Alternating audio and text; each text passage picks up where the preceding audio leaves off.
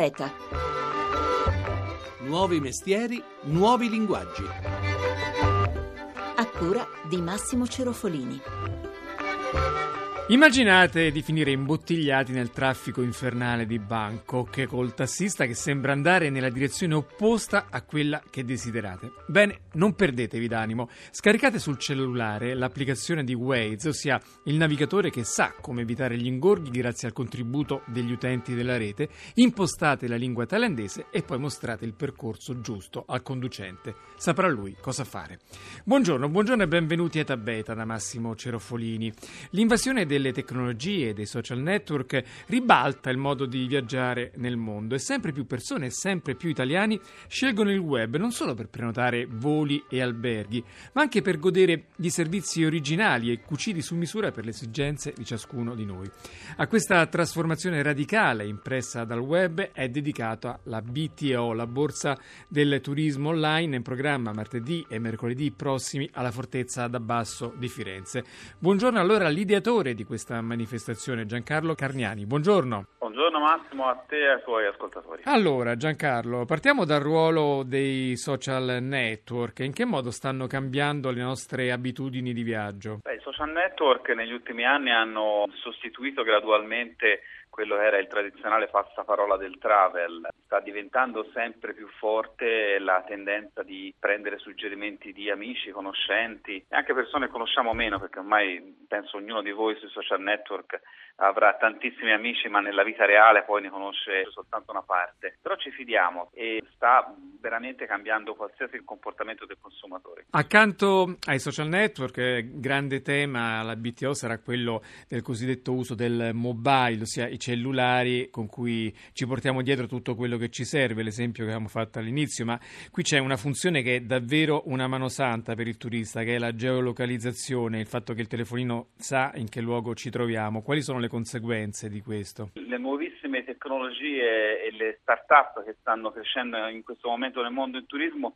molte sono dedicate proprio ad accelerare le modalità con cui il turista usufruisce dei servizi quando è già sul posto. Una di queste, per esempio, è una bellissima applicazione che noi abbiamo sempre un problema quando siamo all'estero con i nostri smartphone, che è il cosiddetto roaming, cioè i prezzi esorbitanti che spesso ci caricano per consultare internet sul telefono quando siamo fuori dall'Italia. Ebbene, c'è un'applicazione che ci permetterà di scaricare tutte delle guide della città e non ci accorgeremo neanche di essere offline, è come se fossimo ancora all'interno della rete. Ecco, tutte queste applicazioni saranno un po' il cuore della B T O in programma la prossima settimana a Firenze. Grazie allora all'organizzatore della Borsa del Turismo Online, Giancarlo Grazie Carniani. Arrivederci. Arrivederci. E un aspetto particolare che si fa sempre più evidente nel turismo è la tendenza a condividere. Condividere appartamenti al posto degli alberghi, cene in case private al posto di ristoranti, auto altrui al posto dei taxi. Miriam Bertoli è l'autrice del libro Web Marketing per le piccole e medie imprese. Buongiorno dottoressa. Buongiorno. Allora, lei ieri era a Milano a Share Italy, il primo evento sull'economia collaborativa nel nostro paese, e sarà alla B T O la prossima settimana. Cerchiamo un po' di descrivere questo modo alternativo di viaggiare. Partiamo un po' proprio dall'alloggio. Cosa significa trovare un alloggio in sharing economy?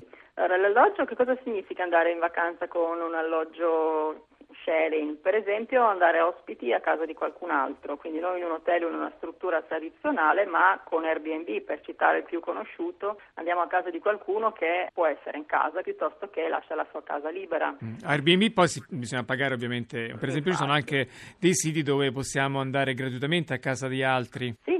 Scambio casa, per esempio, ce ne sono alcuni, home exchange piuttosto che scambio casa, in cui non si paga e si va a casa dell'altra persona, che poi in maniera contestuale, oppure nel caso di una seconda casa, anche non nello stesso periodo, saranno invece ospiti a casa nostra. Senta, i trasporti eh, sharing? Molto noto, Uber, eh, Relay Rides è un altro esempio, quindi abbiamo disponibile la nostra macchina la diamo in affitto a qualcuno a cui può servire. Queste sono tutte delle tecniche furbe per ottimizzare un mezzo che sarebbe inutilizzato per esempio delle settimane. Relay Rides, tra l'altro, all'aeroporto di San Francisco sta facendo una cosa molto intelligente, che è occuparsi di affittare la macchina di chi va in viaggio. Senta, e invece ah. per esempio se io voglio vivere un passaggio in auto? Per passaggio in auto sono servizi come BlaBlaCar in cui si inserisce il proprio tragitto, e addirittura si può anche dire se si vuole viaggiare con una persona che parla molto, che parla poco, quindi c'è una componente di risparmio, è anche una voglia di fare delle esperienze che sono più vere, perché andare ospiti a casa di qualcun altro, soprattutto in culture distanti, significa vivere in posti molto meno ascetici rispetto agli hotel. Eh, a proposito di, come dire, calore umano, un altro momento del viaggio che si può condividere adesso è quello del cibo. Al posto di ristorante si può andare a casa di persone di un infatti, luogo. Infatti. Con portali come Eat With, invece di andare al ristorante, posso prenotare a casa della signora che mi fa vedere come prepara le tagliatelle fatte in casa. È finito di mangiare, c'è la possibilità di avere un'esperienza di viaggio sharing anche poi per girare la città. Infatti, qui un esempio molto conosciuto è ViaBob. Loro sono partiti come viaggia e visita la città in cui andrai con una guida del luogo. Quindi, per esempio, la visita di Brooklyn con la persona del luogo che ti fa vedere dove ci sono i graffiti più belli, e hanno avuto un'evoluzione interessante nel loro business perché si stanno specializzando non solo la parte di piccolo tour tematico, ma anche proprio la costruzione dell'esperienza di viaggio. Grazie allora a Miriam Bertoli, autrice di Web Marketing per le piccole e medie imprese. Arrivederci. Grazie a lei, arrivederci.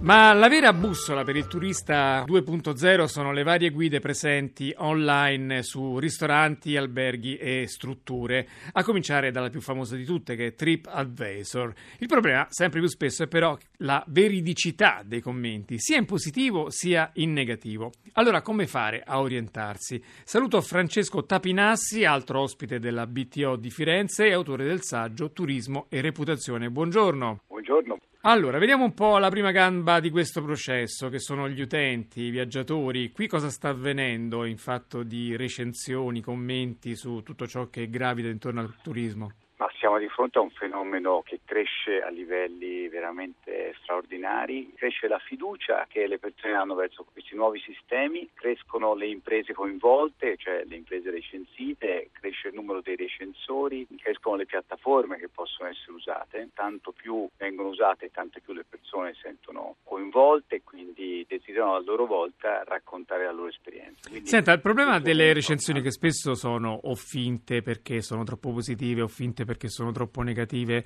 oppure sono fatte da persone non sempre competenti secondo parametri molto soggettivi. Come fare a stabilire un criterio di, non dico di verità, ma di accostamento a una verità? Ma guardi, il tema è delicatissimo. Intanto stiamo parlando di condivisione di esperienza, e l'esperienza turistica è obbligatoriamente un'esperienza soggettiva. La, il tema dell'expertise, che è un tema che sento dire molto spesso, forse vale un po' di più nell'ambito della ristorazione. Expertise eh, che cos'è? L'expertise è essere consulente di una guida turistica, essere una persona molto preparata che sa distinguere anche tecnicamente una buona cultura da una cattiva cultura piuttosto che da un buon servizio. E questo quindi vale per i ristoranti, una certa questo vale, ecco, secondo me vale prevalentemente sulla ristorazione, ma in realtà non impedisce al fatto che tutte le altre persone possano liberamente esprimere un loro giudizio. Senta, l'altra gamba del processo sono gli operatori. Come sta cambiando la reazione di ristoratori, albergatori di fronte a questa valanga di commenti che ricevono? La sensazione che ho è che rispetto ad una prima fase di, di opposizione durissima rispetto a tutti questi strumenti, oggi invece me ne sia una parziale comprensione e parziale accettazione. E anche devo dire in, in alcuni casi un intelligente utilizzo, cioè se raggiunge le prime posizioni eh, su una di queste piattaforme vuol dire avere una visibilità mondiale impensabile per qualunque azienda in termini di investimenti. Chiaramente c'è anche il fastidio e il disagio nel confronto rispetto soprattutto al crescere del numero di recensioni non veritiere. Senta, la reazione sta cambiando. La cosa più tragica è non rispondere, perché il messaggio, la, la non risposta è la peggiore delle risposte possibili, cioè non mi interessa quello che hai detto e, e non interessa neppure il fatto che gli altri poi andranno a leggere la, quella recensione. Poi certamente se si risponde con toni infastiditi, irati, oggi si va a creare un bel problema. E proprio la scorsa settimana c'è stata forse una delle prime denunce penali per un recensore un po' troppo severo. È la prima di cui si abbia notizia in Italia, è la prima volta che un ristorante ha deciso di passare a reato di diffamazione. La cosa che notavo è che intanto la prima cosa che è successa è che la signora sta avendo grande solidarietà sulla rete e sono arrivate le prime recensioni negative su quel ristorante per il fatto di averla denunciata. Dal punto di vista mediatico rischia di diventare un grande autogol. Grazie, grazie tanto a Francesco Tapinassi, autore di Turismo e Reputazione. Arrivederci. Grazie a lei, arrivederci. E alla Borsa del Turismo Online saliranno sul palco molti giovani innovatori che hanno ideato servizi turistici legati al web. Due tra quelli più promettenti sono in collegamento con noi. Allora buongiorno a Urbano Brini, fondatore di Frippi. Buongiorno. Buongiorno.